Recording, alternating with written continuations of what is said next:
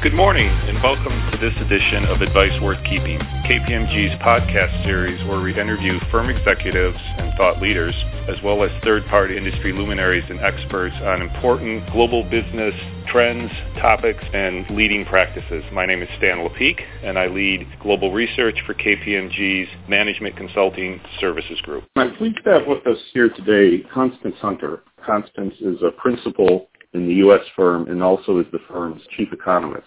So, Constance, thanks for joining us here today on this edition of Advice Worth Keeping. Stan, happy to be here.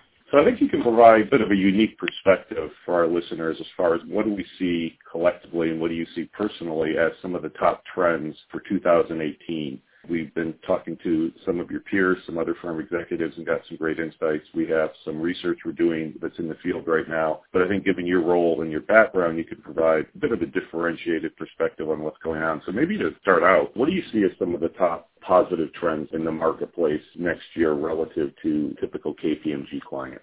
Just going through what the top three were last year, maturation of and greater access to innovative technologies, expanding emerging market opportunities, and improving customer demand. I would think improving customer demand is something that's going to continue this year because the world economy is growing at a much faster pace at this time last year, if we look at a measure called the PMI index and look at all the countries that have a PMI index, only 71% of reporting countries were experiencing growth. And now at this point in the year in 2017, 86% of reporting countries are experiencing growth. And that's going to help not just developed market demand, but emerging market demand as well. So I think improving customer demand is the theme that we're going to continue to see this year. A second one I would put is a positive impact from intelligent automation and digital labor. We are at a tipping point where we are about to see some productivity gains. In fact, in its most recent reading of U.S. GDP, uh, productivity went up to 1.5% from an average of about 0.8% for the last several years.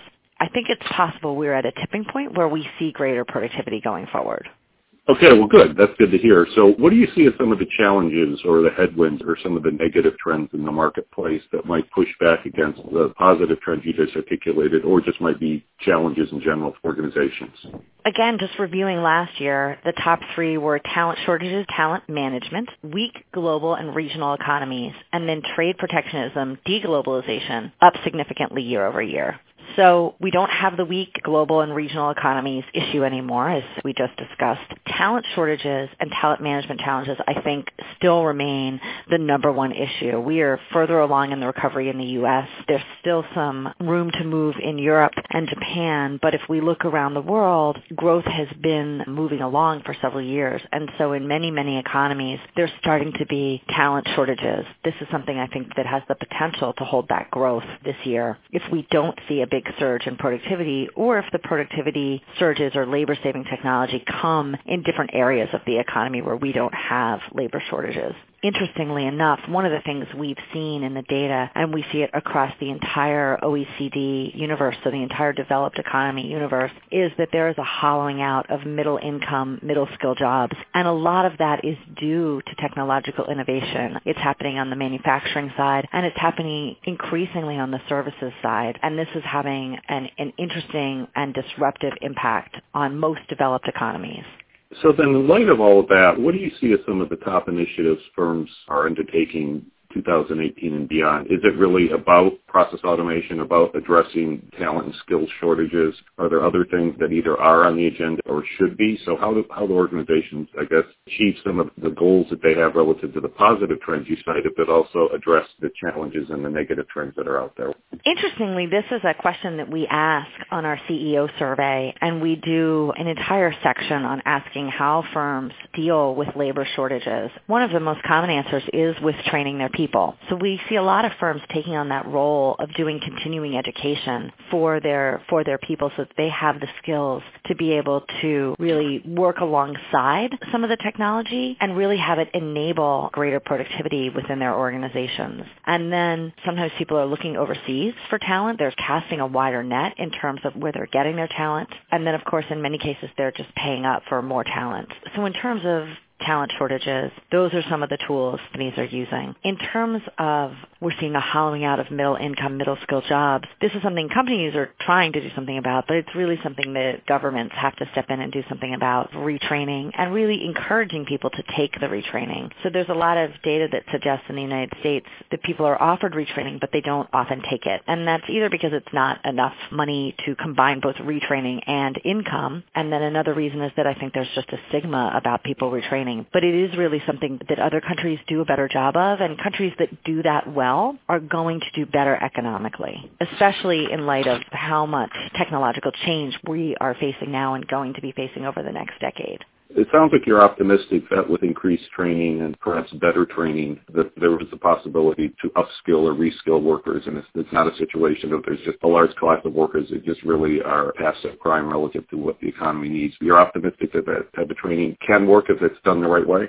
It can work for most people. It's not going to work for everybody. And the reality is historically whenever there's been significant technological disruption, there's been a period of time where some people do get left behind. But there's been a second phenomenon that over time overtakes the negative phenomenon, and that is that it's really any significant technology that becomes a general purpose technology, like we expect intelligent automation to become, begins to raise productivity. And that increased productivity makes the whole economy wealthier people begin to demand goods and services that were unimaginable, and that demand creates new jobs that we can't predict or foresee in the present moment, but that have always come along. If history is our guide, and if history maybe doesn't repeat but rhymes, then we would expect to see something similar to that over the next decade or two. But that doesn't mean that the transition period isn't going to be difficult for some people. So then you've hit upon some challenges in the marketplace for organizations, particularly talent. You've hit upon some enablers such as the growth of in the adoption of automation technology. The general pace of growth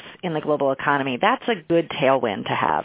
Okay. Are there other things organizations should be looking at in terms of enabling the success of their strategy? So certainly talent's a key issue, and you hit upon that. You know, training and retraining is important. Are there other things you see organizations either are looking at or should be looking at to drive their success? Companies really need to think about how to innovate. And a lot of times innovation means making your existing product obsolete, out innovating yourself, and not being afraid to create something that might destroy one of your existing businesses because it's a better mousetrap.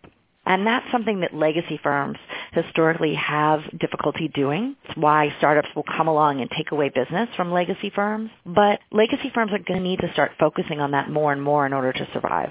Maybe to wrap up looking forward over the next couple years, is it really going to be about the need for legacy firms to rethink their strategy? I mean, we've been talking about this for a long time, the right time to do cannibalization and things like that. Are we at some sort of inflection point where firms that have grown up in a high-tech era are really going to continue to be dominant going forward as they are today? Or is there hope for legacy firms just as you've articulated there is hope for most legacy workers? Again, that hope depends upon whether or not you're willing to take the actions to realize change. If you're going to be stagnant, you're not going to be willing to out-innovate yourself, then I'm not very optimistic about a particular organization. But an organization that embraces innovation, an organization that is willing to out-innovate themselves is going to continue to do well. And in terms of a tipping point, this has been going on for a while. The OECD just did some research about frontier firms versus laggards. And if you look at the top 5% of firms in terms of productivity versus the remaining 95%. And you break it out between both manufacturing firms and services firms. There is a huge gap between the top 5% and the bottom 95%. It's so huge that if you look at an index from 2000 in manufacturing, the top 5% of firms are 35% more productive than they were in 2000, where the bottom 95 are only 8% more productive. If you look at services firms, they are 45% more productive of the top 5%, whereas the bottom 95% are only 5% more productive. So this gap between frontier firms and laggards has been in place for a long time. And I think we're at a tipping point where the laggards really need to figure out how to catch up. Okay, well, that's a great point to end on, and I think you've articulated very well some of the challenges organizations have, but also some of the opportunities. Thank you very much for your time today, for your insights into what we'll be seeing in the next year or two, and we'll have to get you back again maybe to drill into a few more of the details, particularly around some of the strategies around improving productivity. Fantastic, Stan. Thank you so much. And you can find the links to the items we referenced in the show today below the podcast if you're online, of course. The URL for that is kpmg.com slash US slash podcast. That's the wrap. Thanks for your participation.